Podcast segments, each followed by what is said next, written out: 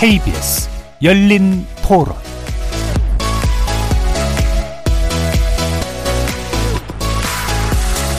설 연휴 즐겁게 보내고 계신가요? KBS 열린 토론 정준입니다. 청취자 여러분, KBS 열린 토론이 준비했던 연말 특집 정책의 시간 경제 대전환의 시대 차기 정부의 과제는 기억하시죠? 지난 12월 매주 수요일마다 총 5차례에 걸쳐서 방송했습니다. IT 기술 혁명으로 촉발된 산업 구조와 고용 변화, 이 과정에서 파생된 여러 문제점들, 즉 자산 격차, 일자리 격차, 저성장이라는 삼중고는 향후 우리 정부가 풀어나가야 될 큰 과제입니다. 경제정책의 큰 틀의 패러다임 변화 없이는 성공을 장담할 수 없는 이 난제를 누가 어떻게 어디서부터 풀어나가야 할까? 저희는 각 분야 경제 전문가들의 목소리를 통해 이 질문에 대한 답을 찾고자 했는데요. 그 주요 내용을 뽑아 오늘과 내일에 걸쳐서 여러분께 다시 전해드리려고 합니다. 건강한 경제정책 논의가 더 활발해지기를 희망하면서 준비했던 특집이었던 만큼 대산을 두 덜레 없던 시점에서 되새겨보는 것도 나름 의미가 있으리라 생각했습니다. 첫날인 오늘은 총세 꼭지의 내용 준비했습니다. 먼저 양적 성장의 시대는 지났다. 문제는 좋은 성장 시간. 원승현 명지대 경영학과 교수, 박민수 성균관대 경제학과 교수, 김덕진 한국인사이트 연구소 부소장의 목소리로 함께 들어보시죠.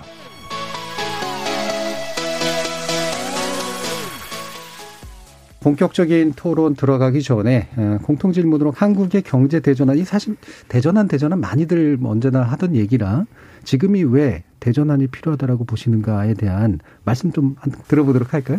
박민수 교수님. 경제 정책적으로 보면 어 우리나라 경제 수준이 선진국 어 수준에 올라와서 이제 뭐탑 10 수준에 올라왔는데도 네. 불구하고 어 국민들이 별로 행복하다고 느끼지 않는 것 음. 같고요. 음. 그, 그 이제 그, 그, 거기서의 문제는 경제 정책이 어, 경제 수준하고 달리 과거 70년대, 80년대 음. 관습과 관행에 따라서 어, 집행이 되고 있다. 그렇기 때문에 경제 정책의 전환이 필요하다 이렇게 보는 예. 것입니다. 음, 우리가 올라와 있는 경제 수준에 비해서 이제 정책을 만들고 집행하는 방식이 몇십 년의 격차를 어, 내고 있는 그런 상태. 따라서 이거 빨리 좀 메워야 되는 그런 상태라고 보시는 것 같네요. 저는 원승현 교수님은 어떤 네, 말씀인가요? 그 필요하다기보다는 국민들이 전, 대전환 했으면 하는 것 같아요. 네네네. 지난 4년을 봤더니 오히려 양극화도 심화되고 불평등이 더 심화돼서 나의 삶이 개선이 안 된다. 음. 그러니까 이걸 뭔가를 좀 바꿨으면 좋겠다라는 것이 있고 그 이면에는 이제 우리 사회에서 심각한 박민수 교수가 말씀하셨지만 음. 그런 불평등의 이슈라든지 이런 것들이 이제 심화됐기 예. 때문이다. 이게 하나 있고요. 음. 그 다음에 좀 약간 좀 미래로 생각하면 코로나 19 이후에 좀 새로운 사회가 오는 것이 아니냐에 대한 막연한 불안감들이 음. 있는 것 같아요.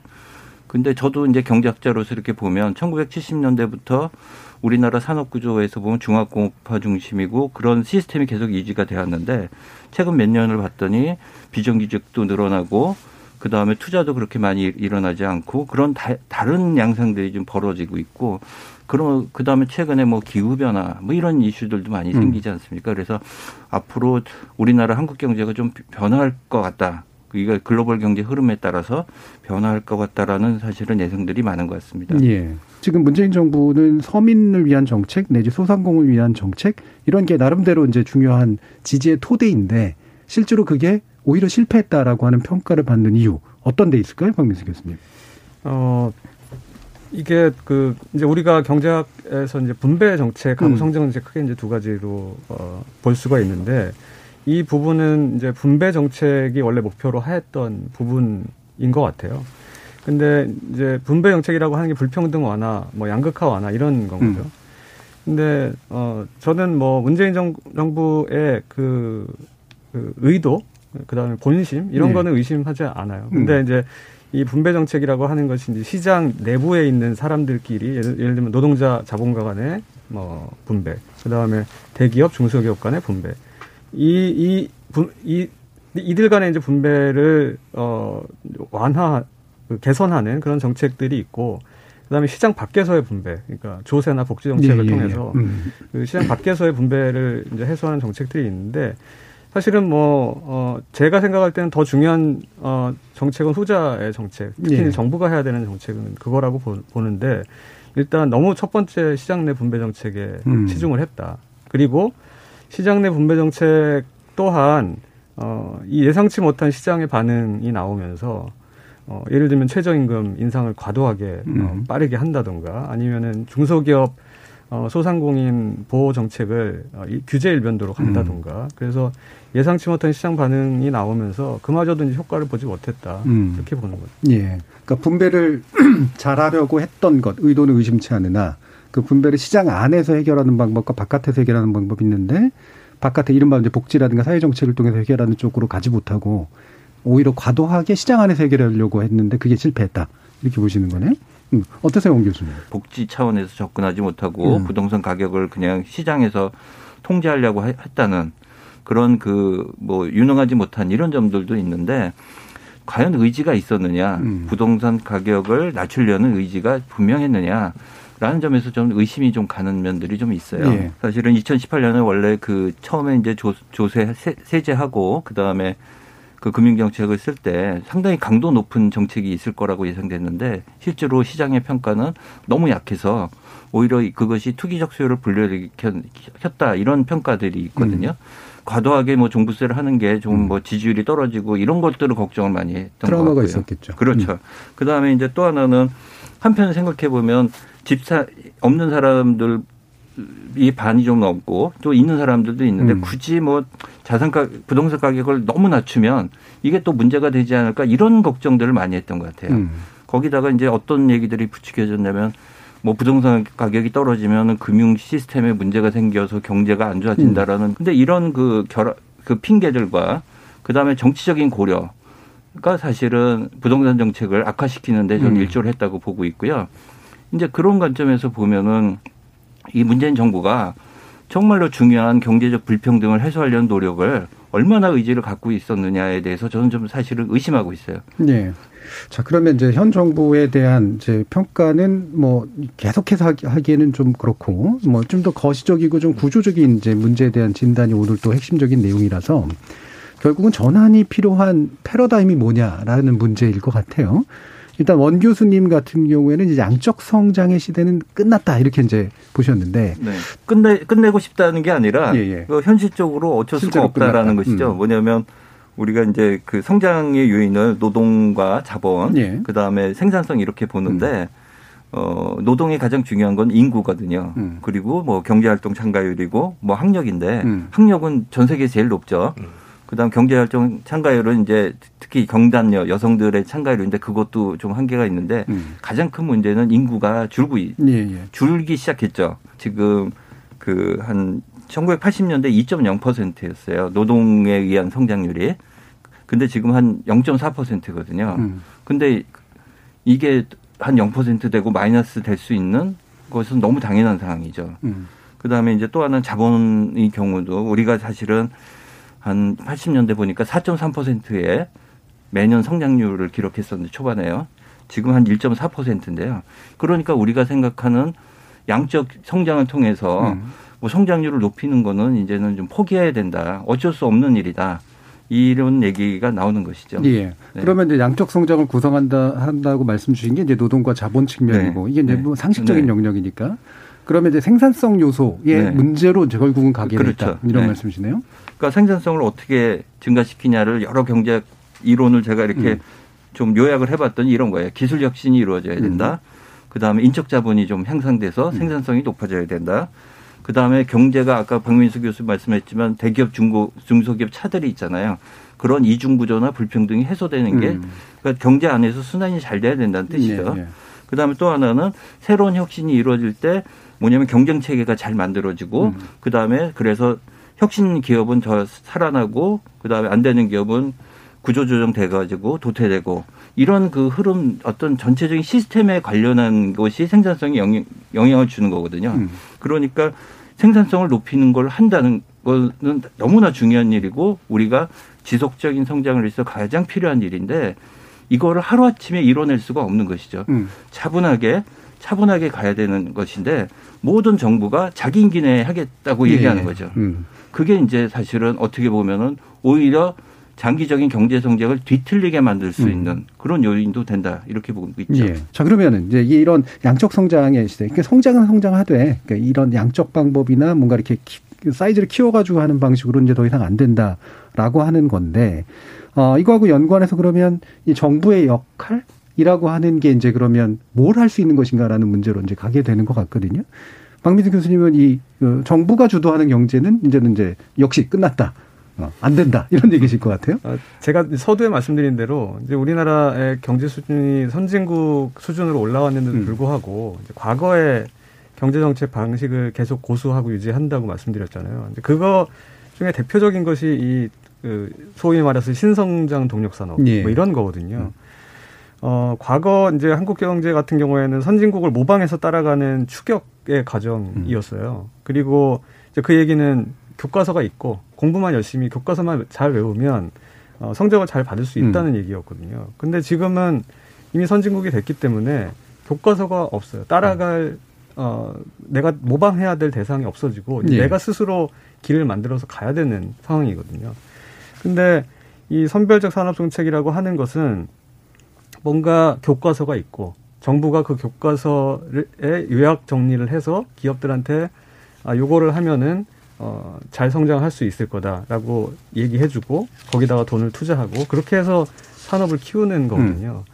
근데 뭐 그런 이제 방식은 더 이상 어, 그 효과가 없는 것이죠. 음. 음. 지금 거의 20년 동안 어, 우리나라 10대 수출 품목의 변화가 거의 없거든요. 뭐 반도체, 석유 제품, 자동차 부품 뭐 이런 거는 거의 20년째 그대로 있고 차세대 성장 동력이라고 하는 게 나타나지를 않았거든요. 그러니까 효과도 없고 어 그리고 그것이 어 실제로 효율성이 있는지도 모르고 이제 그런 어 정책이기 때문에 그런 정책은 이제 바람직하지 않다. 그러니까 음. 시장에 그어 창의성을 끌어내는 그런 근본적인 어떤 아까 말씀하신 시스템의 음. 개조 그다음에 어, 사람들이 이제 창의성에 그 상위, 상위성을 추동하는 그런 정책들이 이제 필요한 것이죠. 음. 그럼 이제 최근 그 일련의 정부들만 이제 구호를 보더라도 이제 이명박 정부에서는 녹색 성장 얘기했었고 박근혜 정부에서는 이제 창조 경제 얘기했었고 네. 문재인 정부에서는 이제 최근 이제 디지털 그, 그과 함께 이제 또 수소 경제 뭐 이런 네. 얘기도 하는데 목표를 정하는 것 자체가 잘못인가요? 아니면은 어, 목표는 정할 수 있죠. 근데 음. 그거 그게 정부 정책으로 할 것이 아니다라고 네. 하는 것이죠. 그러니까 음. 수소가 유망하다 또는 뭐 녹색 관, 관련한 산업이 유명하다라고 하면 IT가 유명하다. 음. 그러면은 그건 기업들이 알아서 투자를 하는 것이고 그 이제 기업들이 스스로 알아서 하지 못하는 것을 사실은 정부가 열심히 해줘야 되는 예. 거거든요. 예를 들면 아까 말씀하셨듯이 이제 R&D 라든가 아니면은 음. 인적 자본을 어뭐 만든다거나 음.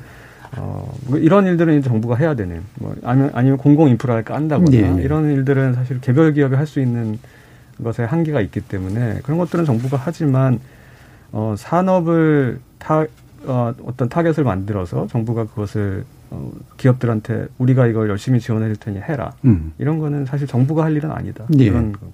자, 그러면 이제 성장의 방향, 성장을 포기하지 않는다라고 이제 말씀하셨는데 만약에 그런 성장, 새로운 성장에 대해서 이름을 붙여 주신다면 그게 양적 성장이 아닌 질적 성장 뭐 이런 겁니까? 어떤 겁니까? 6, 70년대에 있는 사회와 지금 사회는 다른 게 얼마나 우리가 학력이 높은 사회예요. 그리고 민간이나 이런 데가 옛날에 정부 부문하고 훨씬 발전하지 않았습니까? 음. 그러니까 정부가 뭘 한다 하더라도 민간보다 정보가 부족할 수밖에 없는 그렇죠. 사회가 된 네. 것이죠. 그래서 이제 이런 과정에서 성장을 목표로 하는 것, 저는 성 을 과연 해야, 해야 될 것이냐를 우리가 좀 생각해 보자는 거죠. 정말로 국민들 개개인의 행복이 어디에 있느냐를 생각해 보면 우리가 성장으로만 항상 그거를 봤거든요. 성장하면 행복할 네. 것이라도 봤지만 그거 말고도 다른 요소들이 많이 있고 거기에 대해서 정부가 할, 할 일도 많이, 많이 있다. 그렇게 하다 보면 결국은 자연스럽게 사회가 성장하는 것으로 우리가 좀 바꿔야지 음. 한 60년 전의 생각을 몸도 다 커지고 성년이 된 사람이 앞으로 더 키가 5cm 더 커, 커져야 된다고 얘기하는 것 자체가 좀 우습다는 거죠. 음. 네. 성장 개념을 버리거나 버리진 않는다고 하셨지만, 음. 예. 아니면 성장 개념을 재정의하거나 뭐 다른 지표를 만들거나 뭐 이런 것들도 좀 필요할 것 같은데 어떤 관점이세요, 박민수 교수님? 그러니까 사실 좋은 성장이라고 하는 말 자체는 어, 좀 이상한 표현이에요. 그러니까 높은 성장, 낮은 성장만 있을 뿐이지. 예, 성장은, 성장은 무조건 높을, 네. 할수록 좋죠. 좋은데, 뭐, 처음에 이제 원 교수님 말씀을 해 주셨듯이, 그, 더 이상 이제 성장이 옛날처럼 성장률이 높은 시대가 될 수는 없고, 뭐, 예를 들면, 최근에 OECD에서 낸 보고서에는 우리 2030년 이후에는 우리나라 잠재 성장률이 0%, 음. 0.8% 평균. 이렇게 되는 걸로 나와 있거든요. 그, 그런 상황에서 우리가 성장을 최선의 목표로 해서 모든 정책 역량을 집중시키는 것이 과연, 과연 맞는 방향이냐. 예. 이런 걸 이제 그 질문을 던질 필요가 있고, 어, 이제는, 어, 그 양적인 어떤 성장률에 집착하는 것보다는 그거를 어떻게 나누느냐. 사람들을 어, 떻게 여기서 행복하게 만, 살, 살게 하느냐. 이런 것에 초점을 맞추는 것이 더 중요한 정책이다. 음. 어, 그런 점에서는 전 원 교수님 말씀에 예. 동의한 비슷한 괴에 있으세요. 네. 음. 어, 그렇다면 일단은 이제 이 문제를 어떻게 해결할 것인가라는 데 있어서 민심부터 한번 좀 다져보고 가죠. 어, 주로 2030 세대 문제를 일단 먼저 좀 시작해 볼까요? 네, 2030과 관련된 키워드를 일단 1년간의 분석을 해봤는데요. 2030과 정의 혹은 2030과 뭐 공정 이런 식으로 키워드를 좀 합쳐봤는데 그랬더니 연관 키워드가 분노가 나옵니다. 분노. 음. 예, 그리고 비판, 믿지 않다, 뭐 내로남불과 같은 부정적 키워드인데 근데 또 한편에서 또 다른 관점에서 재미있었던 게 똑같은 2030인데 좀 전혀 다른 느낌의 지지하다라는 키워드가 나왔습니다. 이건 뭐냐면 그 2030이 말하는 공정이라고 하는 것이 예를 들면 뭐 정말로 모든 사람이 공평한 게 아니라 출발선이 달라도 같이 달리기로 경쟁하는 것이다. 라고 이제 해석하신 분도 있어요. 그 안에서 그러면 누군가 달리기가 빠르면 따라갈 수 있는 거 아니냐. 라고 하는 식으로 같은 공정에 대해서도 좀 전혀 다르게 보는 관점들이 있었다라는 게 좀 흥미로웠던 부분이라고 볼 수 있을 것 같고요. 2030 주요 키워드에서 정책 선거 다음으로 많이 나온 게 부동산, 음. 그리고 여성 남성, 그리고 코인 음. 요거였습니다. 특히 이제 부동산 같은 경우는 역시 가장 많이 나온 감성 키워드가 분노예요. 마지막으로 제일 안타까웠던 게 그러면은 코인을 해서 좀 잘 돈을 버셨으면 좋겠는데 코인과 관련된 연관 키워드들이 대부분 다 폭락, 그렇죠. 망하다, 패닉 이런 키워드가 나왔다는 게 참 어떻게 보면은 챗바퀴를 도는 것 같은 혹은 음. 불로 뛰어드는 불나방이 될 수밖에 없는 이런 2030의 모습을 좀 온라인에서 보여줘서 좀 개인적으로 좀 안타까운 부분도 있었습니다. 예. 어, 크게 이제 그 자산에 관련된 문제 그리고 공정에 관련된 문제로 2030 세대 이야기들 한번 좀 들어봤는데 아마 두 분 교수님도 드시는 생각이 있을 텐데 아, 공정 얘기도 나온 김에 우리나라에서 최고의 공정거래 관련된 전문가이신 박민수 교수님 말씀부터 한번 좀 들어볼까요? 어, 네, 뭐 공정, 뭐 공정거래에서의 뭐 공정하고 아마 이 음. 2030들이 생각하는 공정은 조금 다. 다르겠죠. 네. 네. 뭐, 음. 사실은 어 저는 이제 어, 물론 공정거래를 하기 때문에 음. 룰 공정한 룰을 만드는 게 무엇보다 중요하다고 생각하지만 그렇지만 아무리 공정한 룰을 만들더라도 시장에서 경쟁을 하는 한 탈락자는 시장에서 나오게 돼 있는 거예요. 그 탈락자들을 어떻게 하느냐. 어, 그냥 뭐 그냥 단순하게 시장 논리에서 보면은 너는 능력이 없는 사람이고 게으른 사람이기 때문에 시 경쟁에서 탈락해서 뭐 못 사는 건 당연하다 이렇게 볼 수도 있지만 사실은 어 그냥 주변에서는 그렇게 얘기할 수 있죠. 그렇지만 정부에서는 그렇게 얘기할 수는 없는 음. 거거든요. 어, 그, 그렇기 때문에 이제 그, 그렇기 때문에 정부 정책이라고 하는 게 중요한 것이죠. 예. 그러면 이제 그래서 이제 이 문제를 해결하기 위해서 제도, 제도 개혁이 필요하다라고 어, 뭐 얘기하실 수밖에 없을 것 같은데 특히나 불평등 완화에 있어서는 정부 역할 그리고 사회 역할이 굉장히 중요하니까 네, 원승현 교수님은 이런 부분을 지적하십니다. 교육제도 개혁, 젊은층 복지 강화, 자산 불평등 축소 다 네. 좋은 말인데 네. 이게 왜 중요하고 어떻게 해야 된다고 보시는 건가요? 이 불평등 완화가 왜 이제 경제에 예, 지속적인 성장이 중요하냐를 생각해 보면 어, 교육 문제를 하나 예를 들면은요. 옛날에는 저 시골에서 이제 농사 지으시는 저 부모님들이 그 소 키우셔가지고 이제 대학을 보냈단 말이죠. 근데 지금은 이 교육 기회의 편차가 너무 커진 거예요. 정말로 저 부유한 사람은 하버드까지 보낼 수 있는 편차가 있는데 옛날에는 그래도 적어도 농부가 어떻게든 소를 팔아서 서울에까지는 보낼 네. 수 있었고 음. 그게 맥시멈이었어요. 근데 이제는 전 세계 어느 그 지역에 좋은 대학교까지 보내는 사람이 있는가 하면 아닌 음. 사람이 있는 거죠. 그러니까 출발선상 자체가 사실은 어, 아주 차별적이기 때문에 그 그것이 이제 어떻게 보면 인적 자본을 충분히 가동하지 못하는 이제 음. 문제가 생기는 것이죠. 그리고 그다음에 이 사람들이 또 부모에 있는 세, 저 자산이나 이런 걸 물려받지 못한 사람은 일가를 이루면서 30대, 40대 그냥 어렵게 살거든요. 그리고 실제로 할, 할 것도 못하는 문제가 생기기 때문에 제가 왜 이 제도 계획이 중요하다고 생각하냐면 출발선상을 그래도 동일하게 만드는 게 매우 중요하다. 예. 그래서 그 사람이 달리기를 못하든 못해서 뒤처지는 건 어쩔 수 없지만 적어도 어, 부모에 의해서 발생하는 그런 불평등의 문제는 사회가 가능한 한 축소하는 것이 좋다라는 음. 것이고요.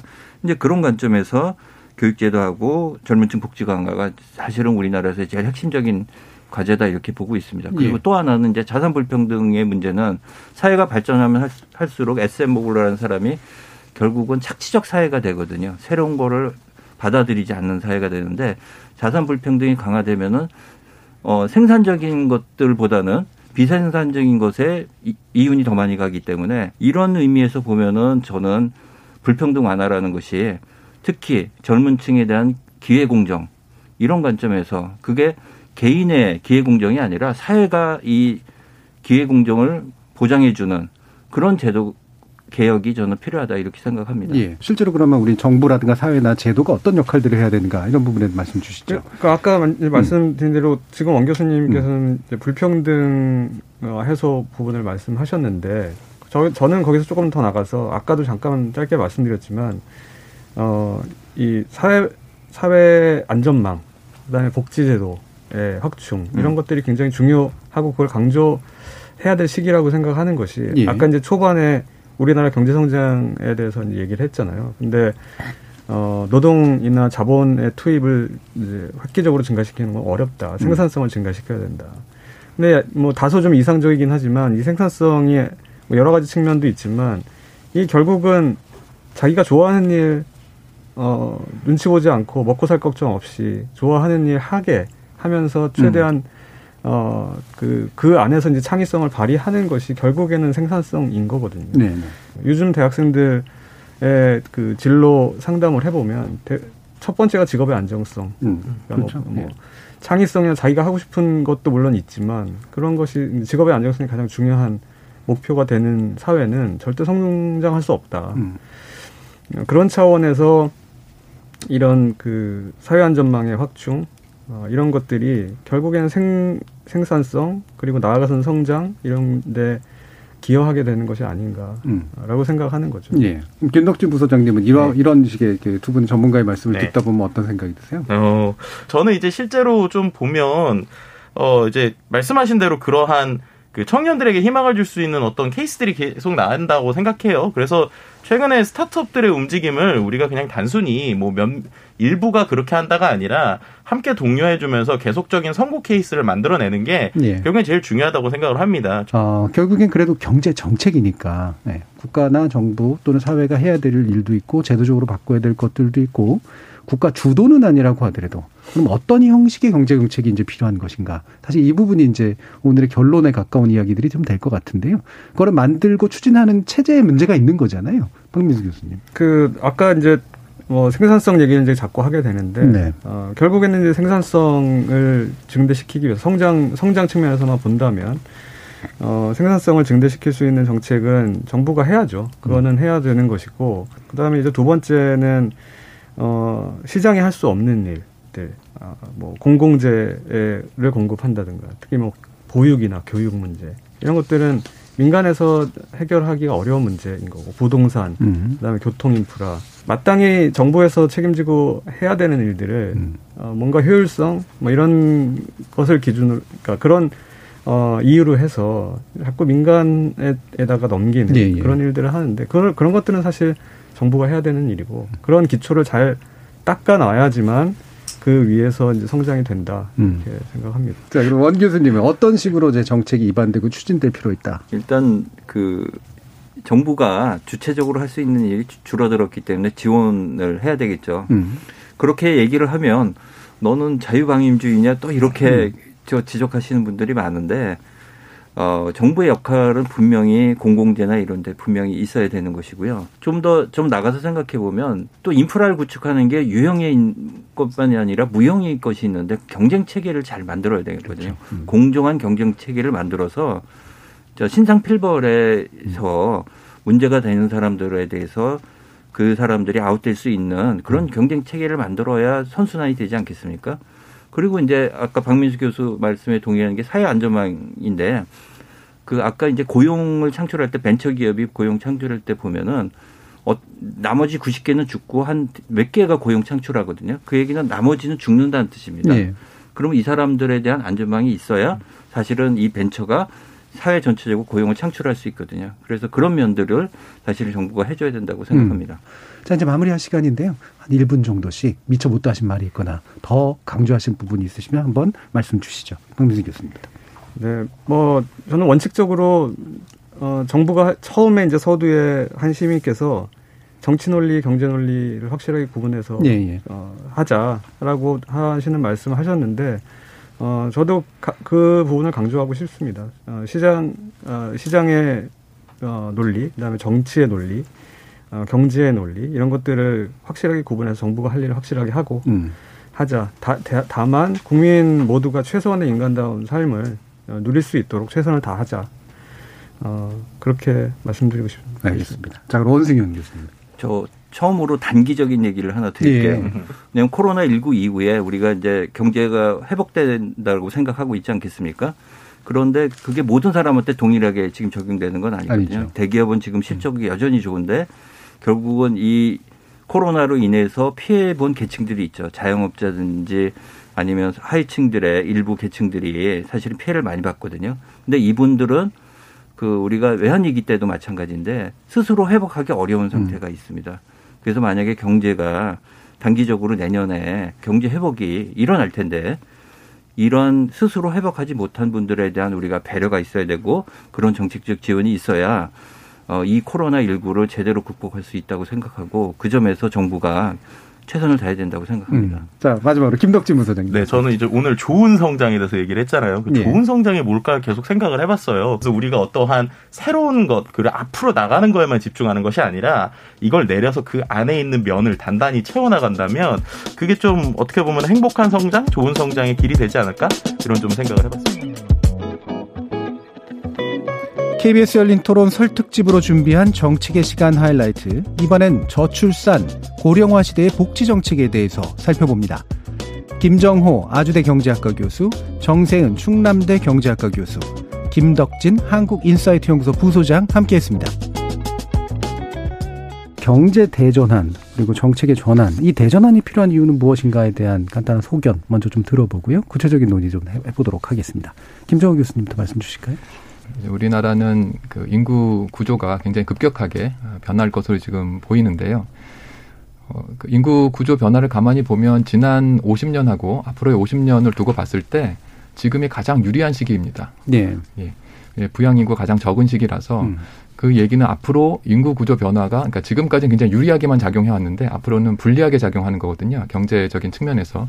그러다 보니까 지금 갖추는 어떤 사회 제도가 앞으로 우리 50년 동안 굉장히 큰 파장을 일으킬 수 있다. 그런 면에서 여러 가지 면에서 사회 제도를 한번 검토해 볼 시간이 아닌가 예. 생각합니다. 예. 음, 대전환이 필요한 이유 뭐 여러 가지가 있지만 어, 오늘 또 특히 논의하게 될 이런 인구 구조의 전면적인 변화가 바로 대전환을 필연적으로 필요, 그 요구하는 그런 상황이다라는 말씀 주셨습니다. 정세영 교수님 어떠신가요? 한국 경제를 돌이켜 보면은 어, 좀 장기적으로 보면은 이렇게 한 10년, 20년 아니면 30년 정도의 어떤 어, 체제가 이렇게 변화하는 그런 시점에 와 있는 네. 것 같습니다. 어, 그러면서 전 세계적으로 또 2008년 국제 금융 위기가 있으면서 어, 이 선진국 전체적으로 전 세계적인 경제 시스템에 어떤 그, 그 신자유주의적 시스템의 한계에 도, 봉착했고 그래서 그것이 변화해야 된다라는 그런 점 인구 변화 그리고 이번 팬데믹으로 인해서 기후 위기 사차 산업혁명 그러니까 많은 것들이 지금 같은 시기에 동시에 집중이 되고 있어서 기회와 위기와 이런 것들이 혼재하고 내외적으로 그런 모든 것들을 함께 다 고려하는 그런 의미에서의 대전환 예. 시기인 것 같습니다. 예. 자, 그러면 이제 인구 문제를 또 오늘 많이 또 얘기를 하는데 아까 이제 김종호 교수님도 말씀 주셨지만 이게 이제 그 현재로서 이제 부양하기에 제일 좋은 유리한데 부양하기 굉장히 안 좋은 상태가 됐다. 근데 이게 단지 부양만의 문제가 아니라 경제가 왜 이제 순환고리에서 굉장히 안 좋은 순환고리로 들어가는가에 대한 좀 더 구체적인 설명을 좀 부탁드릴게요. 예, 지금 이제 저출생 현상 하면 앞으로 이제 어떤 일이 닥칠까 많은 이제 걱정을 하고 계실 텐데요. 크게 이제 보면 인구 규모가 좀 줄어드는 부분이 있습니다. 예. 장래 인구 추계에서도 보시다시피 그리고 또 하나는 이제 인구 구성비가 이제 노년 인구의 비율이 이제 늘어나는 부분 이게 두 가지로 좀 나눠볼 수가 예. 있는데요. 예. 인구 규모 자체가 줄어드는 것에 대해서는 우리가 크게 걱정할 필요는 없을 것 같습니다. 예. 인구 규모가 줄면 당연히 경제 전체 규모는 줄어들지만 일인당 소득 수준으로 보면은 좋은 소식이거든요. 예. 그렇지만 이제 우리가 우려하는 바는 사실은 이제 이 인구, 인구 고령화 측면인 예. 거죠. 그래서 어, 전체 인구가 그대로 있을 때 고령 인구 비율이 늘어나면 아무래도 이제 생산 부분에서 좀 그 생산하는 인구의 비중이 줄어드니까 생산이 일인당 생산이 좀 줄어드는 부분이 있고 또 한 가지는 그 우리가 갖고 있는 노령 인구의 그 소득 그 분배가 좀 더 상황이 안 좋거든요. 이제 그러다 보니까 그 그런 소득 분배 상황에도 좀 부정적인 영향. 그러니까 고령화는 우리가 기존에 갖고 있는 어떤 성장과 분배라고 하는 그 두 정책 목표에서 예. 조금 안 좋은 영향을 주는 이제 그런 상황이라고 보실 수 음. 있습니다. 한국이 유독 너무 출산 출생률 그 저하 속도가 너무 빨라서 네. 어, 이것이 경제라는 것을 정치나 뭐 이런 것들하고 떼어놓을 수 없다라고 본다면 인구 규모 자체가 줄어드는 것도 심각한 문제이다라고 저는 예. 생각이 들고요. 아무래도 같은 언어를 쓰는 그 문화를 같이 공유하는 그 집단이 보통 이제 사람들이 얘기하기로 1억 정도는 돼야지 예. 그 내적인 어, 문화 수준이 유지가 된다, 문화 상품이 유지가 된다 이런 말을들도 많고 해서 저로서는 인구 규모도 상당히 어, 향후에 한국 경제에 그냥 단순하게 뭐 구조 어, 고령 인구가 많아진다 적어진다 그것뿐만이 아니라 이 규모 자체가 줄어드는 것이 상당히 마이너스로 작용할 것 같다고 생각이 듭니다. 예. 그러면은 저출생에 관련된 어, 여러 가지 그 이야기들, 사회적 이야기들 한번 좀 먼저 좀 짚어보죠. 김덕전 부사장님. 우리가 이 저출생이라는 문제를 정말 심각하게 생각한다면 많은 사람들이 이거에 대해서 계속 활발하게 이야기를 하고 있어야 되잖아요. 예. 근데 언급량이 연도별로 줄고 있다라는 게 저는 이제 되게 놀라웠었습니다. 예를 들면은 2017년에는 어, 뉴스를 제외한 SNS나 커뮤니티 등에서 이 저출생에 대한 이야기가 그 거기서 이제 언급을 저출산이라고 이제 분석은 하긴 했습니다. 예. 저출산에 대한 내용을 보면 2017년에 한 4만 5천 건 정도 나왔거든요. 근데 이 2018년에 이게 4만 6천 건 비슷했다가 2019년부터 이게 급격하게 줄어요. 3만 6천 건대로 줄고요. 2020년에는 3만 3천 건까지 줄게 됩니다. 임신이라는 키워드가 상위 30위권에 든 적이 한 번도 없습니다. 음. 그만큼 우리는 표면적으로는 고쳐야 된다라고 얘기는 하지만 그렇다면 이거를 구체적으로 어떻게 할 것인가에 대해서는 논의도 되지 않고 있고 그런 것을 직접 받아들이는 사람들 입장에서도 뭔가 오히려 2017년까지는 좀 분노하는 의견을 내다가 요즘에 언급도 안 되고 있든 줄어들고 있는 게 지금 SNS 모습이다라고 예. 정리해 볼 수 있을 것 같아요. 자, 그러면은 어 사실 뭐 지금 문재인 정부뿐만 아니라 그 전 정부 꽤 오래 전부터도 과연 다양한 장려 대책들이 있었는데 이 부분이 뭐 실패했다라고 이제 결국은 평가받고 있잖아요. 여기에 대한 어떤 나름의 언급들을 좀 해, 먼저 좀 해주셨으면 좋겠어요. 정세일 교수님 어떻게 보셨어요? 흔히 백조를 쏟아 부었는데 어, 효과가 없다 뭐 이런 얘기를 하는데요. 어, 면밀하게 좀 살펴봐야 될 게 있는데 이 저 출산 대책이라고 하는 것들 중에 많은 것들이 실제로는 관련이 없는 것들이 많고요. 그러면 사실 20조 원 정도가 아주 어, 이제 직접적으로 지원이 되는 건데 그러니까 임기 5년에 합치면 100조 원 정도가 되는 거거든요. 음. 근데 한 해에 우리나라의 그 GDP가 한 2천조 원 정도 돼요. 그럼 2천조 원 정도 중에서 20조 원 정도를 출산 대책에 쓴다라고 하면 그것이 많은 거냐? 절대 많다라고도 할 수 없는 거죠. 또 대책 중에서 지원 대책 중에서 어, 저 취약계층에게 오히려 가지 못하는 그 지원들이 많습니다. 그러니까 돈을 많이 쓰지도 않을 뿐더러 그 돈이 실제로 많은 취약계층에게는 출산 대책으로 돌아가지 않는 것. 그리고 예. 기껏해야 받을 수 있는 것은 출산이 어려운 어려울 때 시험관 나게 하는 것 정도. 그리고 현 정부에서는 아동수당이 들어왔어요. 그래서 월 10만 원 정도를 받거든요. 그러니까 그 정도 한 그런 거. 그러니까 그런 소소한 것들을 가지고서 우리가 어, 아, 애 낳기 쉽고 애 키우기 쉽고 애 미래가 보장이 되고 그런 사회가 절대 아니라고 저는 그 절대라고 말할 수 없기 때문에 예. 그런 그런데 그것이 현 정부만의 문제냐? 그건 아니다. 예. 구체적으로 이제 그 실제 어떤 정책들이 가능한가에 대한 이야기를 좀 해봐야 될 텐데 네, 김정 교수님께서는 아까도 인구 문제에 대해서 규모의 문제에서도 얘기하셨고, 그다음에 접근의 어떤 관점이 좀 달라져야 된다라고 이제 또 아까 말씀 주시기도 해서, 그러니까 기본적으로 인구 규모를 유지하거나 또는 늘리거나 뭐 단순히 출산을 늘리거나 이런 것이 아닌 이제 좀 더 복합적인 이제 접근법이 필요하다라는 그런 의견이신 거잖아요. 거기서 먼저 간단히 좀 말씀 주시죠. 뭐 OECD 국가들 평균이 대략 한 1.6에서 7명 정도인데 지금 뭐 우리가 물론 지금 한 명이 좀 채 안 되는 수준이지만 과연 그럼 우리가 어디까지 높여야 되느냐. 이제 이런 문제가 있어서 우리가 출산율을 기준으로 너무 낮다 높다 이런 평가를 하기보다는 과연 어, 출산율이 낮은 원인이 뭐고 그 원인이 뭔가 부당한 일이면 그거를 우리가 해소하도록 노력하는 식으로 우리가 정책을 좀 봐야지 과연 이 우리가 출산율이 낮으니까 지금 여러 장려 정책을 써야 돼라고 주장하는 것은 어, 조금 그 부적절하지 않나 이런 음. 생각을 하고 있습니다. 예. 인구 정책에서 사회 정책 방식으로 전환해서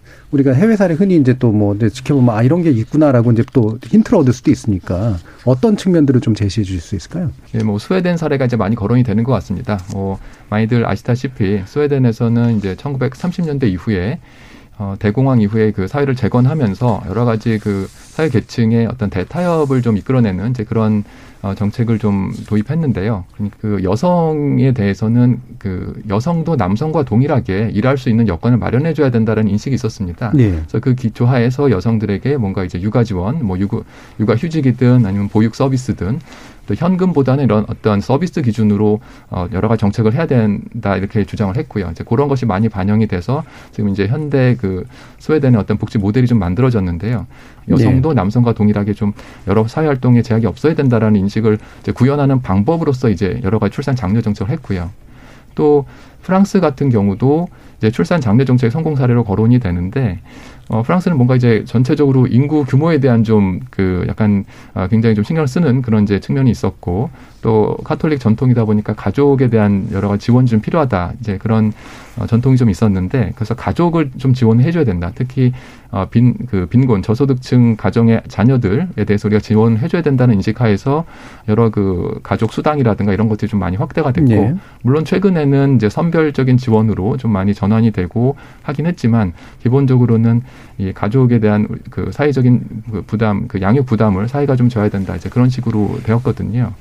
그러니까 우리가 이제 그런 다른 나라들을 볼 때, 아, 저런 나라들이 굉장히 출산율이 높아서 부럽다라고 생각하기보다는, 아, 저런 나라들은 어떤 뭐 양성평등을 좀 추구하고 또 아동들에게 뭔가 좋은 공평한 예. 기회를 제공하는 그런 정책을 편다라는 측면에서 우리가 좀 부러워해야 되지 않을까 생각합니다. 예. 지금 고령화 문제에 대해서는 현 정부가 했던 정책들, 그 다음에 특히나 이제 이런 사회부, 그 사회보험에 관련된 그런 제도들, 여기서 이제 어떤 부분을 일단 좀 명확히 좀 어, 지목하고 봐야 되는지 문제를 좀 먼저 얘기를 나눴으면 좋겠는데 어떻게 보시는지요?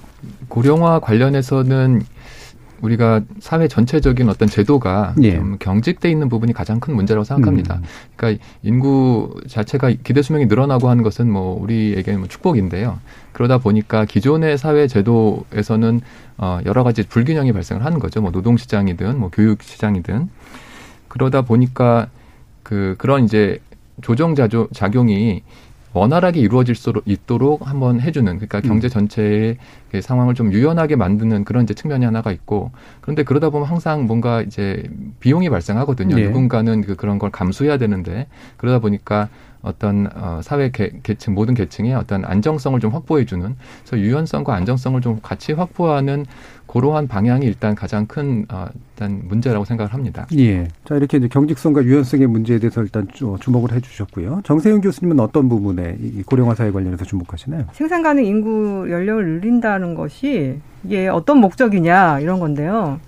아, 실제로 우리나라의 어, 이 일하는 노인 이런 것들을 보면은 다른 나라하고 비교해 봤을 때 특징이 젊은 사람들은 청년들은 오히려 고용률이 낮고요. 어, 노인들은 은퇴하지 못하고 오랫동안 예. 일을 해요. 음.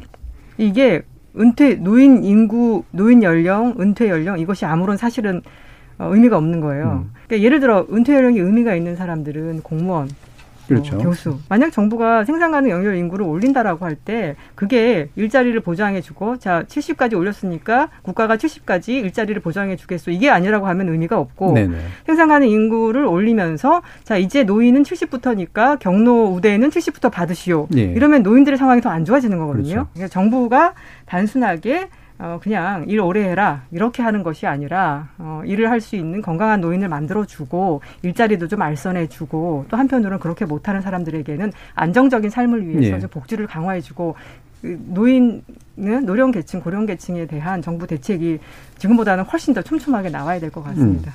음. 이런 것들을 하려면 이제 결국은 나라가 돈이 있어야 되는데, 그 재원 문제가 사실 제 언제나책의 핵심 아니겠습니까? 그럼 결국 세부담 문제가 되고요. 김정은 교수님은 이런 세부담이 전반적으로 늘어날 수밖에 없다라고 하는 부분에 대해서 기본적으로 동의하시나요? 어떻습니까? 음, 아까 이제 말씀드린 대로 그 전체적으로 우리 사회 보장의 어떤 예. 부담 그런 것이 늘어날 텐데 뭐 그 그 지금 경제 활동 참여 열그 계층 인구의 어떤 조세 부담이 늘어나는 건 이제 뭐 당연히 그 부분이 있어 일정 네. 정도 있어야 될 것 같고요. 그와 동시에 뭐 이제 국가가 좀 더 부채를 좀 늘리는 방안도 음. 있고 또 하나는 경제 활동 인구의 어떤 양적인 확대를 좀 꾀하는 방법도 있을 것 같고요. 그리고 생산성을 제고하는 방법이 이렇게 있을 텐데 네. 뭐 당연히 이제 어느 하나만 가지고는 되지 않겠죠. 그래서 음. 이런 걸 적절하게 해야 될 것 같고 그런 의미에서 뭐 그 이제 앞으로 미래 세대의 어떤 조세 부담 그 사회보장 부담이 늘어나는 거는 뭐 어쩔 수 없는 부분이 아닐까 불가피하다. 예. 단그 세부담만으로 해결하는 것이 아니라 이제 부채를 늘리거나 기타 생산성 예. 향상을 통해서 뭐 기업으로부터 좀 더 뭐 얻어낸다거나 이런 예. 것들이 이제 필요하다라는 예. 말씀이신데 어, 정세윤 교수님은 아, 행복세라는 예. 개념을 제안하셨어요. 어떤 개념인가요? 예. 하지만 우리나라 안에서 보면은 소득이 부족한 사람들이 있으니까 근데 소득이 많아도 더 이상 행복해지지 않는 그런 사람들이 있으니까 그 사람들의 어, 소득을 조금 띄어내서 소득이 부족해서 좀 쉽게 해결할 수 있는 거잖아요. 예. 이쪽으로 붙여주게 되면은 이쪽에 내는 사람은 별로 음. 행복도가 깎이지 않는데 받는 사람은 행복도가 올라가니까 예. 전체 국민의 행복도가 총 그 숫자로 보면 규모로 올라갈 거다. 그래서 거기에서 이제 제안한 게 바로 이제 행복세예요. 예. 그래서 이쪽에 아주 상위 고소득 고자산가들에게 조금 소득을 음. 세금을 걷어서 그걸 가지고서 어, 이 밑에 어, 예, 어떤 좀 쉽게 해결 돈으로 해결할 수 있는 거 쉽게 해결할 수 있는 거잖아요. 예. 그래서 그분들을 위해서 그냥 돈을 나눠주는 것보다 어떤 주거라던가 뭐 교육이라던가 의료라던가 이런 어떤 특정한 프로그램에 이렇게 투입을 해, 하면 음. 그러면 전체적으로 행복도가 올라갈 예. 거다. 그렇게 해서 걷는 세금을 이름을 좀 행복도라 행복세라고 좀 붙여보자라고 예. 해서 어, 제안을 했는데 음. 어, 언급해 주셔서 감사합니다. 예. 어, 말씀 들어보니까 최대 다수의 최대 행복을 노리는 공리주의적 네, 네, 예, 태도가 이제 보이는데요. 과연 행복세와 같은 개념들을 우리 사회에 도입하는 것이 가능할까라고 이제 분명히 이제 반론을 또 할 수 있을 것 같아요. 일단 김종 교수님 말씀 한번 좀 들어볼까요? 예, 그 행복세의 어떤 취지에 대해서는 공감을 하고요. 예. 결국 우리가 자산 불평등에 대해서 뭔가 그 뭐 좀 재분배를 좀 해야 되지 않을까 그런 것, 것에 동, 동의를 하는데 그럼 이제 그거는 전체 그 자산의 어떤 뭐 형성이라든가 자산 이득을 취하는 어떤 구조 에서부터 우리가 어떤 조세 정의를 좀 구현해야 되지 않을까 네. 생각이 좀 듭니다. 그러니까 어, 어떤 행복세만으로 그걸 해결할 수는 없겠다는 생각이 들고요. 네. 그러니까 자산 불평등에 대해서 과연 그 뭐 자산으로서의 어떤 그 수익에 대해서 어느 정도의 어떤 누진세를 좀 적용할 것인지 음. 그런 것에 대한 어떤 사회적 합의를 먼저 우리가 좀 그좀 그, 도다 그걸 먼저 만들어내는 게 예. 우선이하지 않을까 그런 생각을 하고 음. 있습니다. 정세인 교수님. 어 저는 뭐 이런 생각이 드는데요. 음. 그러니까 바로 그 점 때문에 행복세를 설계한 건데요. 예. 복지 쓴다고 하면 난 돈을 낼 용의가 있다. 예. 그런데 이게 돈 내면 다 보도블록 가는데 뭐 음. 가는 거 아니냐 이런 사람들이 회의적인 게 많기 때문에 이게 증세로 잘 연결이 안 되고 우리가 자꾸 저부담 저복지 상태에 묶여 있는 거거든요. 어, 그런 점에서 하나의 이제 시범 사업 같이 예, 예. 마중물 같이 그리고 가장 여유가 있는 사람들한테 해서 가장 음. 필요로 하는 사람들이 연결시켜 주면 이것에 대한 그 어떤 반대나 저항이나 이런 것들이 적을 수 있다라고 네. 해서 제안해 본 거여서 전 나름으로서는 이렇게 어, 어떤 목적을 가지고서 음. 어, 세금을 제한해 보는 것이 음. 향후에 우리 지금 딱 막혀 있는 어떤 어, 내는 사람들의 고통 때문에 그뭐 그것 때문에 막혀 있는 이 현재의 이 상황을 좀 돌파하는데 음. 도움이 되지 않을까 그렇게 생각합니다. 네. 세금의 어떤 거둘 때도 이제 나름대로 그 왜 걷는지가 의미가 보이고 쓸 네. 때도 그게 어떻게 쓰였는지 의미가 보이도록 만드는 그런 방식. 뭐 두 분이 얘기해 주신 게 대략 그렇게 연결이 되는 것 같은데 어, 지금 양대 정당의 후보, 물론 양대 정당뿐만 아니라 뭐 제3의 정당, 제4의 정당도 있습니다만 내걸고 있는 이런 경제 정책과 복지 또는 고령화 정책, 저출생에 관련된 정책들 가운데 아, 이거는 좀 문제가 있고, 이거는 그래도 좀 눈에 띄더라라고 나름의 평가가 좀 있으신 부분들이 있는지 모르겠어요? 김종인 교수님은 어떤 부분을 좀 보시나요? 뭐, 우리가 후보에게 던져야 될 질문은 그거보다는 저출산 현상을 왜 해결하려고 하느냐라는 예, 질문을 예. 던져야 되지 않을까 싶습니다. 음. 그러니까 단순히 출산 장려를 좀 하겠다는 네. 것인지 아니면 그 출산 저출생 현상이 벌어질 수밖에 없는 그런 여러 환경을 좀 개선하려고 하는 것인지 그런 인식의 일단 차이를 우리가 좀 구분해야 되지 않을까 싶고요. 음, 음. 그러다 보면 지금 뭐 과연 그 각 후보들이 지금 하는 여러 장려 정책들을 조금 더 많이 하겠다는 것인지 아니면 그 정책들을 음 보다 많은 사람들이 보편적으로 좀 받을 수 있도록 하겠다는 것인지 음. 아니면 또 그, 좀 경제적인 것 말고도 우리 사회 전반적인 사회 전체적인 사회 현상 사회 전체 어떤 제도를 좀 음. 개선하려는 노력이 있느냐 그 기준으로 좀 평가를 해야 되지 않을까 예. 싶습니다. 대표적인 두 후보가 여와 야의 음. 어, 두 후보를 보면 사실은 근데 지금 이 시리즈가 기획된 것처럼 정책이 활발히 토론이 안 되는 것이 그렇죠. 그게 제일 문제죠. 예. 알겠습니다. 자, 그럼 마무리 발언할 시간인데요. 어, 좋은 정책, 어떤 경제 정책이 필요한가? 특히나 어, 지금 대선 시기이기 때문에 어, 그리고 차기 정부의 어떤 부분을 좀 주목해 달라라고 한 주문이 있으시면 한번 말씀을 들어볼게요. 세 분께 다 듣겠습니다. 네, 김정은 교수님부터. 예, 그 저출산 고령화 현상 관련해서는 그 두 문제를 좀 우리가 구분해서 좀 봐야 된다는 말씀을 드렸고요. 뭐 고령층과 뭐 청장년층이라든가 아니면 뭐 또 다른 뭐 남성과 여성이라든가 이런 계층 간의 에, 그 이해관계가 상충되는 부분이 있어서 그 그런 것들을 잘 조절하는 예, 그러니까 예, 예, 예 그런 조절하는 음. 능력이 제일 중요하다 그런 생각이 음. 듭니다. 알겠습니다. 정세윤 교수님 말씀 듣죠. 우리가 산업화 시 대 이때 생각하던 것들이 아직도 변하지 않은 것 같다라는 생각이 드는데 음. 많은 젊은이들이 핵가족화 시대에 부모의 간병을 위해서 자기의 삶을 포기하는 그런 사례들이 많거든요. 그 간병의 고통, 돌봄의 고통, 그런 것들을 국가가 해결해 주지 않으면 혁신도 어렵다, 성장도 어렵다라고 생각을 해서 예. 이런 것에 진짜 진지하게 음. 어, 정책을 내놓고 그걸 가지고 국민들의 동의를 얻는 이제 그런 대선 과정이 음. 좀 되지 되었으면 좋겠다는 생각이 듭니다. 알겠습니다. 자, 김덕진부터 한 문제 해결을 위해서는 결국엔 계속 드러내야 된다고 생각합니다. 예. 불편한 이야기지만 그 불편함을 계속 드러내고 이야기를 해야 거기에서 좀 제대로 된 정책이 나오지 않을까라는 생각이 듭니다. 알겠습니다. 설 특집으로 준비한 정책의 시간 하이라이트. 이번엔 기후위기 시대 자본주의는 지속 가능한가 라는 주제로 주병기 서울대 경제학부 교수, 권위현 환경운동연합 활동가, 김덕진 한국인사이트 연구소 부소장과 함께하겠습니다. 우리 경제 대전환이 필요하다라는 뭐 기본적으로 인식을 같이 하시고 계시기 때문에 그게 어떤 측면에서 그렇다고 보시는지 뭐 말씀을 또 간단하게 들어보고 시작을 하죠. 먼저 주 교수님께 여쭐까요? 네. 어, 저는 뭐 크게 국외 요인, 국내 요인 두 가지가 있다고 생각하는데요. 예. 어, 기본적으로 가장 중요한 건 국외 요인이죠. 글로벌 자본주의가 지난 뭐 한 어, 60년 정도 동안 어, 엄청나게 빠르게 성장했습니다. 뭐 어, 40배 정도 성장했다고 음. 볼수 있는데 어 이렇게 자본주의가 어, 어 국제적으로 어, 저 글로벌 어 자본주의가 팽창하면서 어 어떻게 보면 어 인간의 대량 생산 대량 소비 체제와 음. 어 자연 생태계의 지속 가능성 예. 어 그리고 저는 인간 진보의 가치와도 충돌하는 그 상황이 에, 지금 어, 상황에 맞닥뜨려 있다고 생각하고요. 그것이 우리가 지금 어, 보, 어 경험하고 있는 기후 위기 그리고 코로나19 위기도 그 중에 하나라고 생각합니다. 음. 그래서 이런 21세기 글로벌 자본주의가 이 문제를 극복하지 않으면은 어 인류의 지속 가능성도 어려워질 수 있다. 예. 그렇기 때문에 이 문제는 반드시 해결해야지 자본주의가 지속할 수 있는 것이고요. 그리고 이거 문제를 해결하려면 지금 현재 자본주의의 에, 어, 어, 없는 그런 규제 공백, 어, 네. 글로벌 가버넌스가 구축이 돼야 된다는 그 큰 과제가 있고요. 음. 한국 경제는 이 큰 과제를 어, 해결해야 하는 국제사회의 에, 어, 문제 해결에 어, 어, 부응해야 되고 그 거기에 따라서 우리 경제의 체질 개선도 이루어져야 하는 그런 아주 심각한 어, 위기 상황에 있다 이렇게 평가하고 있습니다. 자 그러면 우리 권현 활동가님께서는 이제 경제 정책 전문가로 모신 건 물론 아니긴 합니다만 네. 이 정책적 전환이 필요하다라는데 동의하시나요?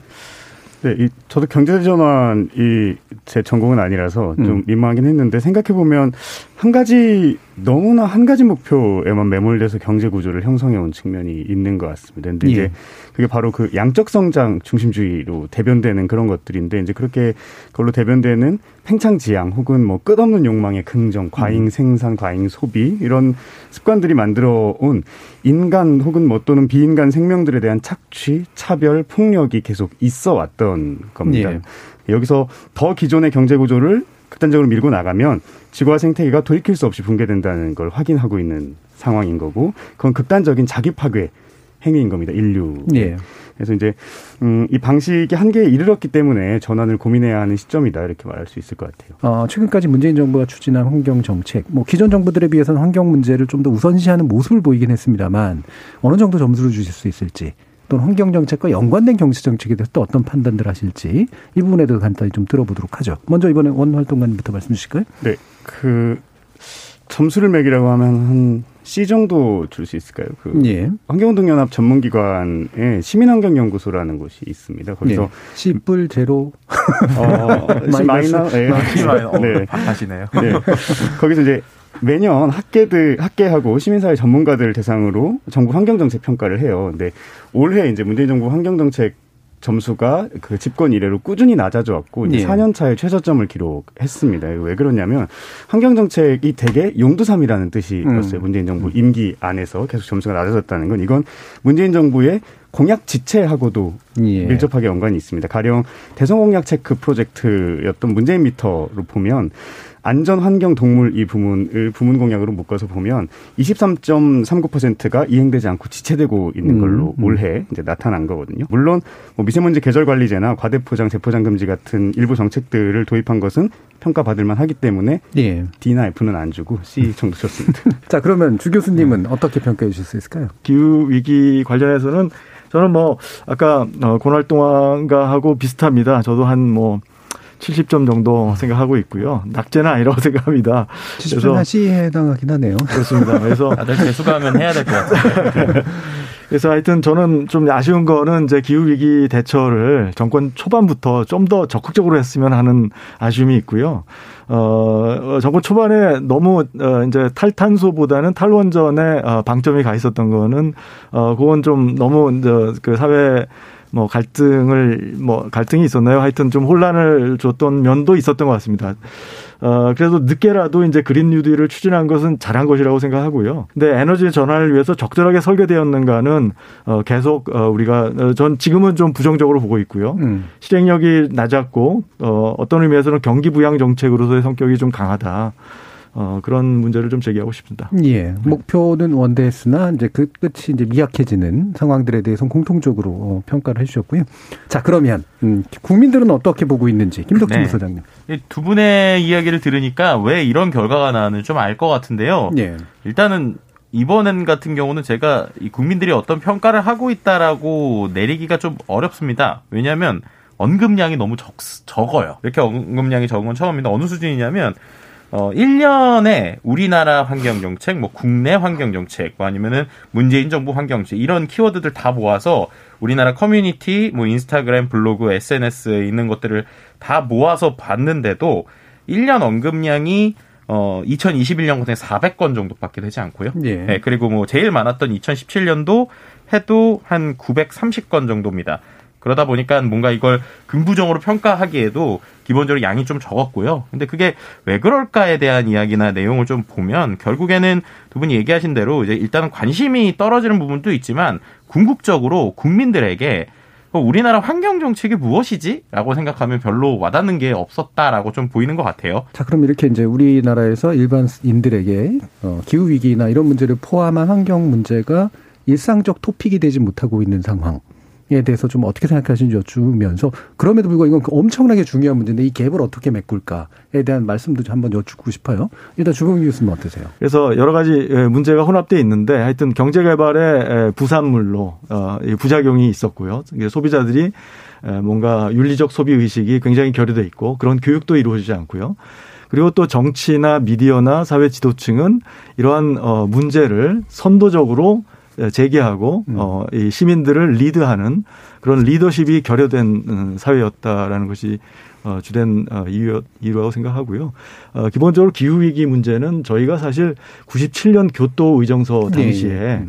네. 어, 그 당시 우리나라 경제가 이렇게 어, 다른 후진국만큼 나쁘지 않았습니다. 그럼에도 불구하고 그때 후진국으로서 분류가 됐어요. 음. 그래서 그 당시에는 그것을 굉장히 다행이라고 여겼죠. 그랬죠. 네. 다행이라고 여겼어요. 근데 그 덕분에 음. 저희가 20년을 지체하게 된 거예요. 다른 음. 선진국들은 어, 교토 의정서가 수립되고 나서 본격적으로 이 문제에 부딪히기 시작했어요. 그래서 음. 어떻게 하면 어, 에너지를 어, 절약하고 어, 더 낮은 에너지 비용을 어, 소비하게 생활하고 어, 그리고 그런 경제 시스템 그리고 뭐, 뭐 건물이나 건축이나 이런 것들이 전부 다 그런 에너지 저감형 에 맞추어진 그런 이제 시스템을 구축하고 있었던 거죠. 우리 20년 취재된 거예요. 네. 그것이 이제 주된 뭐 아까 음. 질문하신 그 이유 중에 또 다른 하나라고 음, 생각합니다. 그렇겠네요. 그 교통정서나 이런 거 문제처럼 사실 안도의 한숨을 쉬면서 네. 후진국으로서의 어떤 후발주로서의 지위를 최대한 누리고 싶었던 음. 면들이 분명히 있었고 그게 물론 성장엔 도움이 된 측면이 있었는지 모르겠으나 20년의 대응을 지체시켰다. 이런 평가를 해주셨어요. 자, 권현 활동가님은 어떤 또 지적을 해줄 수 있을까요? 우리가 환경 문제라고 하는 걸 예. 정책적인 담론 혹은 정치적 담론으로 소비하지 않는 습관이 그렇죠. 있어요 시민들이. 예. 그리고 그거는 그 습관을 정부나 정치권이 또 약간 뭐랄까요 추동하기도 해요. 음. 그 예컨대 환경부가 환경 정책 에 관련해서 시민들하고 하는 인식 개선 캠페인이라고 하는 게 텀블러 씁시다, 손수건 씁시다, 그렇죠. 대중교통 타고 다닙시다 이런 거 정도예요. 근데 사실은 환경 문제라고 하는 걸 해결하기 위해서 직접적으로 정책 안에서 뜨겁게 논쟁하는 것들은 석탄 발전소 어떻게 할 겁니까? 그렇죠. 핵 발전소 어떻게 할 겁니까? 그리고 뭐 내연 기관차의 퇴출, 음. 그리고 산업의 감산 혹은 뭐 공정의 전환 이런 것들 이 뜨거운 논쟁인데 이것들이 정책적 논쟁으로 정부가 별로 소비하고 싶지 않나 한다고 해야 될까요? 환경 문제가 예. 좀더 어, 뜨겁게 정치 쟁점화돼야 한다 음. 이렇게 생각합니다. 자, 그럼 기후 위기 문제가 뭐 저희도 여러 번 다루긴 했습니다만 자 권현 활동가님이 아주 짧게 지적하시기에 어느 정도로 심각하다. 우리는 어느 정도로 각성해야 된다. 굉장히 심각하죠. 아까 말씀드린 것처럼 이제 그 절멸이냐 아니냐의 위기에 네. 놓여 있는 거고 이 문명이 지속 가능하냐 아니냐. 그리고 지구의 한계 용량에 도달했다는 걸 인정하고 어더 이상 이 방식이 그러니까 소비의 방식, 생산의 방식, 삶을 영위하는 방식이 불가능하다는 걸 인정해야 될 정도로 긴박한 상황에 와 있는 거다라고 음. 생각합니다. 안타까운 건 대부분의 댓글이 이거를 어떻게 개선하자 어떤 극복하자라기보다는 아 정말 이제 인류 멸망이다 뭐 이런 거라든지 아니면 음. 그냥 이렇게 되다 우리 다 죽는 거야 막 이런 식의 약간 비관적 혹은 이제 냉소적인 이런 댓글이 좀 많다는 게 조금 안타깝기는 네. 한 부분이죠. 적절한 각성을 유도하면서도 그래도 우리가 행동하면 바꿀 수 있다라고 어떻게 얘기할까 참, 참 어려운 담론인데 자 이 부분을 또 경제적으로 만약에 더 풀어주신다면 주병규 교수님께서 이 자본주의의 한계에 왔다라는 아까 얘기도 해주셨기 때문에 좀 더 말씀 한번 들어보죠. 예, 저 그러니까 지금 우리가 코로나 19 어, 팬데믹이 지금 이제 2년 차, 3년 차에 접어들었잖아요. 예.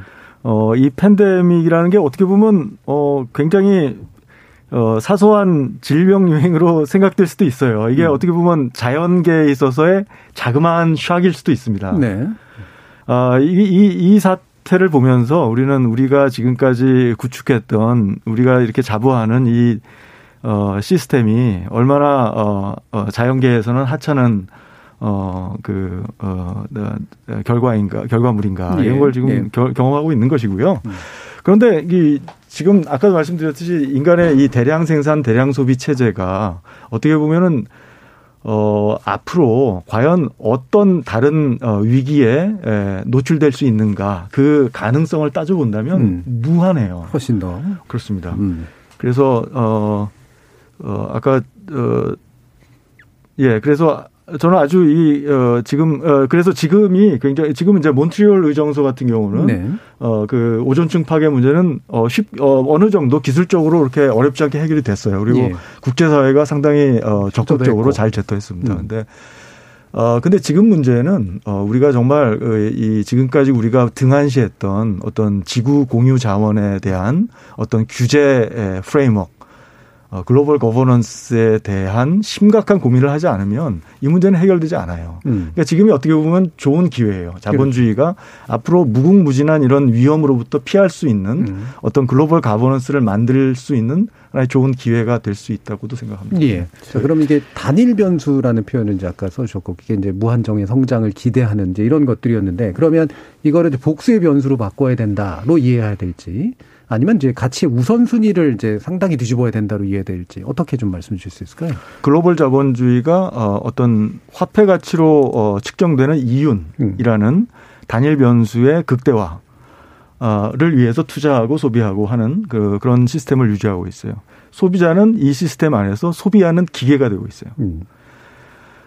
인간이 추구할 수 있는 가치를 어, 확대할 수 있는 힘은 저는 소비자에게 있다고 생각해요. 네. 그리고 시민에게 있다고 생각합니다. 소비자는 어, 자신이 소비하는 물질적 욕망에만 어, 관심을 가질 것이 아니고 음. 이 어, 물질적 욕망을 충족시키는 이저 어, 어 물건의 생산 과정이라든지 이 물건의 네. 윤리적인 어떤 어 가치라든지 환경적 가치라든지 이런 것들을 어 같이 고려하면서 어, 소비를 하는 그런 어, 어떤 의식이 성숙하지 않으면 어, 근데 그렇게 의식이 성숙한다면 우리가 소비를 굉장히 다차원적으로 할 수 있다고 생각해요. 그리고 그건 그렇게 어려운 일이 아니에요. 예. 실제로 우리가 어, 옷을 입는데 이 옷을 아동 노동을 통해서 만들었다면 우리는 굉장히 불쾌해하거든요. 그렇죠.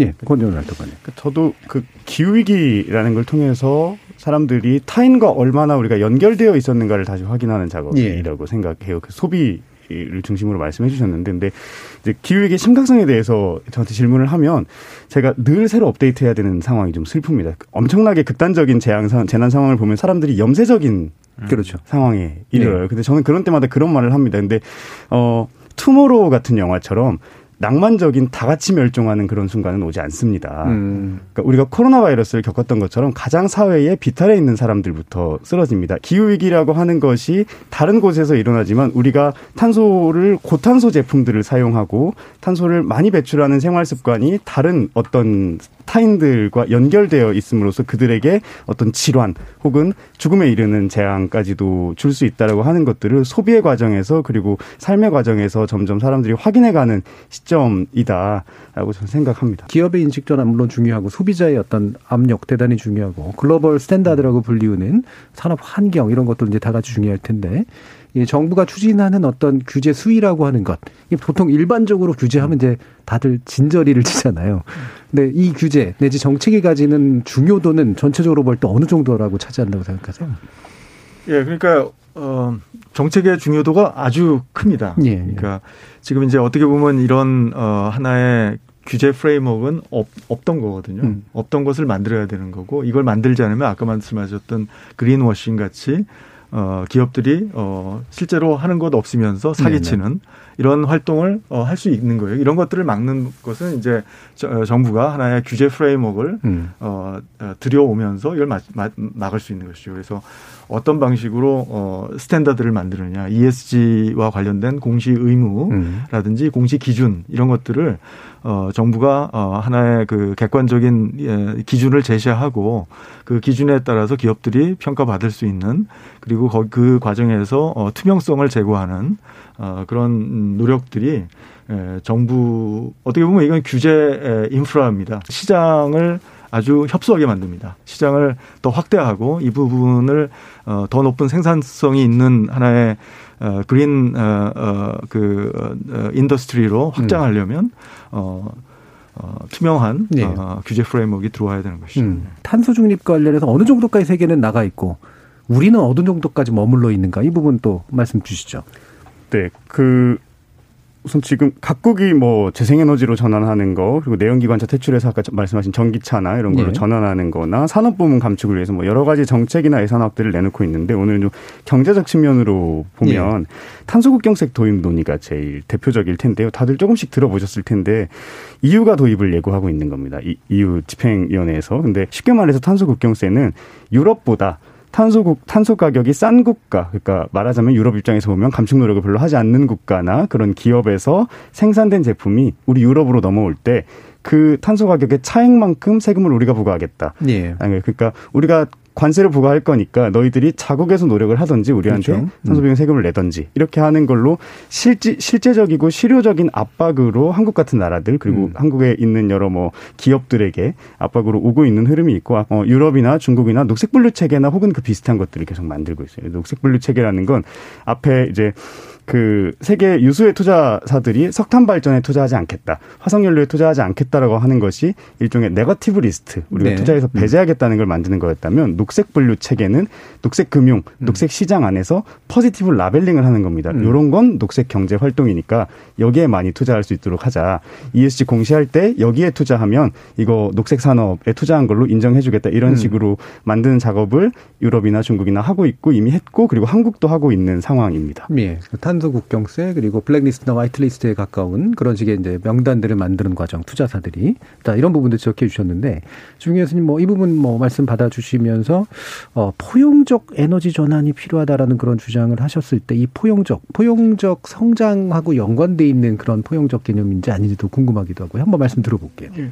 그러니까 이런 이제 발전 어 원의 이 이런 급격한 변화는 어떻게 보면 어, 발전 시설을 바꿔야 되는 거거든요. 예. 그러니까 화력 발전소를 어, 이제 줄여야 되고 어 그러면 이제 화력 발전과 관련된 종사자라든지 아니면 화력 발전소가 위치한 어, 지역 경제는 어, 심각한 타격이 될 수밖에 없는 것이고요. 어, 그래서, 어, 그리고 뭐 그뿐만 아니라 아까 이제 포스코 얘기도 나왔는데 이 녹색, 어, 저, 어, 탄소 배출이 많은 어, 그러한 산업 같은 경우는 어떻게 보면 어, 그 중에 상당 부분은 어, 그 전환을 해야 될 수도 있습니다. 그렇죠. 다른, 다른 음. 이제 음. 어, 분야로. 어, 그 얘기는 그, 어, 기업이라든지 아니면 기업의 종사자들에게는 어, 어마어마한 샥이 되는 것입니다. 그럼, 그래서 네. 이런 에너지 전환이라는 거는 어떻게 보면 우리, 어, 세, 어, 어, 이, 어, 일, 어떤 사람들에게는 어마어마한 직장을 잃을 수 있는 어, 충격이고 어, 직장을 바꿔야 되는 충격이고 사업을 바꿔야 되는 이런 충격이 될 수 있는 것이죠. 그렇죠. 그런데 어, 그런 분들이 과연 이런 에너지 전환에 어, 동의할 것이냐. 네. 어, 자신의 피해를 감수하고서 이거 굉장히 음. 심각한 문제거든요. 심각하죠. 똑같은 문제가 이제 글로벌 사회 어떻게 보면 글로벌 사회에서 이 문제가 더 심각하죠. 네. 왜냐하면 그렇죠. 어, 선진국들이 어, 지난 어, 200년 이상 음, 지금 어, 산업혁명 이후에 배출된 어, 탄소가 이산화탄, 이산화탄소가 지금 대기 중에 있는 거예요. 지금 현재 대기 중에 있는 상당 부분은 어, 어, 250년 전부터 어, 서양 서구와 어, 북미에서 배출해 온 어, 에너지 저 온실가스입니다. 어, 그런데 이 가스 때문에 지금 기후위기가 오는 것이고 그렇기 때문에 지금 저개발국 같은 경우는 자기들은 어, 그, 어, 화석연료를 태워가면서 개발할 수 있는 기회조차 못 누렸고. 이제, 음. 이제 좀 기회를 누려보려고 하는데, 예. 어, 지금 기회가 막혀 있는 상황이 되는 음. 것이고. 그러면 포용적이라는 게 그래서 그런 개념인 것 같은데요. 우리가 포용적 성장 얘기할 때도 이제 성장 과정에서 뒤처지거나 또는 뭐 퇴출되거나 소외되는 그런 사람들이 없도록 같이 끌고 나가야 이제 성장이 긍정적으로 유지될 수 있다라는 개념처럼 에너지 전환에서도 소외되거나 퇴출되거나 피해를 입어야 되는 사람들이 생기지 않도록 만들어주는 전환의 과정들 이런 거 굉장히 좀 강조해 주신 거죠. 그래서 우리는 핵심 중에 하나는 이제 탈원전 문제잖아요. 원전 어떻게 할 거야? 이제 이건데 권의원 활동가님 말씀 한번 들어볼게요. 저는 사실 기후 위기, 탄소 중립 얘기하면서 원전 얘기로 이렇게 튀는 걸 좀 좋아하지 않는데 예. 왜냐하면 원전은 아까 우리 부소장님 잠깐 언급 해 주셨던 것처럼 원전은 탄소 중립 논의 혹은 기후 위기 논의 때문에 전 세계적으로 폐기가 검토됐던 건 아닙니다. 네. 이제 폐기가 검토되기 시작한 거는 그 급진적으로는 이제 후쿠시마 사고 이후부터 그렇죠. 위험성 때문이었죠. 네.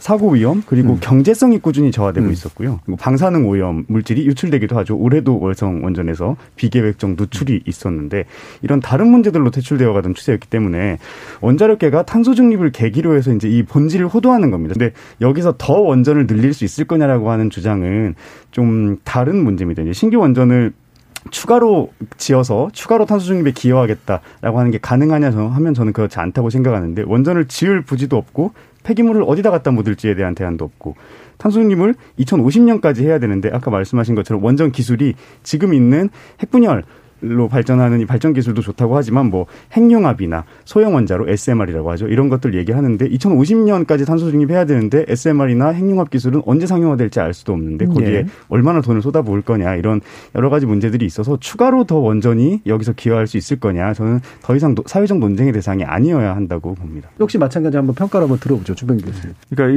이게 원전의 산업적 이익 부분하고 이 원전을 통해서 탈탄소하는 이 두 가지 음. 이제 이슈인데요. 예. 두 가지 이슈인데 어, 저는 뭐, 그, 원전의 산업적인, 어, 이익 때문에 원, 우리가, 근데 우리가 사실 산업적 이익, 을 어, 추구할 수 있는 분야가 아주 많, 많아요. 네, 그런데 왜 하필 우리가 음. 원전에 집중 투자해서 우리가 어, 돈을 벌려고 하는가.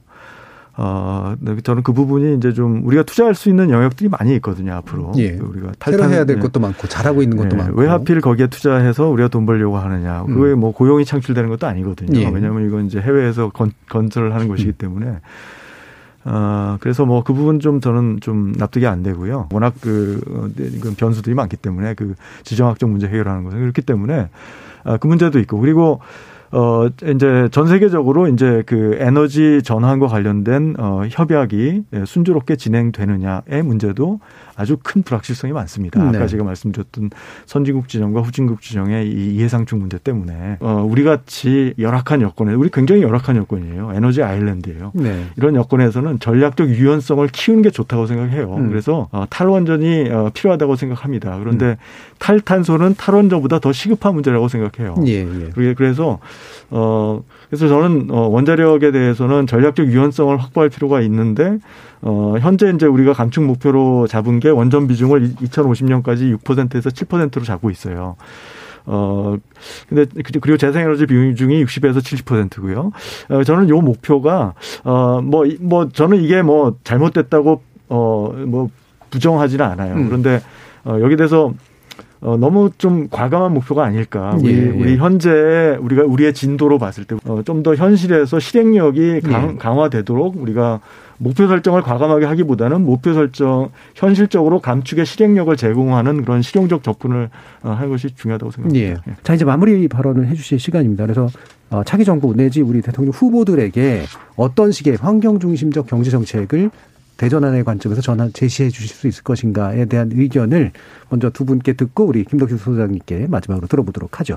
주 교수님부터 한번 듣죠. 지금 어, 에너지 전환 문제는 정말 시급한 문제입니다. 우리 예. 사회가 이 문제에 대해서 이렇게 어, 어, 논의가 되지 않는 것은 정말 어, 우리가 어, 10년이나 20년 후에는 통탄할 수 있는 그런 어, 문제라고 생각하고요. 지금 어, 대선은 지금 선거는 우리가 지금 어, 20년 지체된 이 어, 현안에 대해서 어떻게 해결할 것인가에 음. 대한 논의가 집중돼야 되고 어, 시민 사회의 관심, 시민들의 관심이 집중돼야 된다고 생각합니다. 알겠습니다. 자, 권의원 활동가님.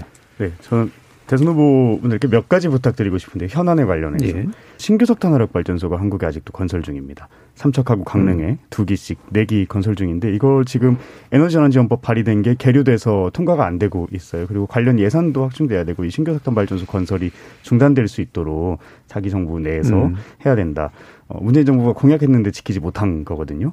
어, 해야 된다는 것이고 또 하나는 정의로운 전환 테이블이 만들어져야 됩니다. 아까 주명기 교수님 포용적 에너지 전환이라는 음. 이름으로 설명해 주셨는데 내일 모레 호남화력 1, 2호기라고 하는 석탄화력 발전소가 문을 음. 닫습니다. 음. 근데 거기에 협력업체 노동자들의 고용 전환 대책이 지금 없어요. 예.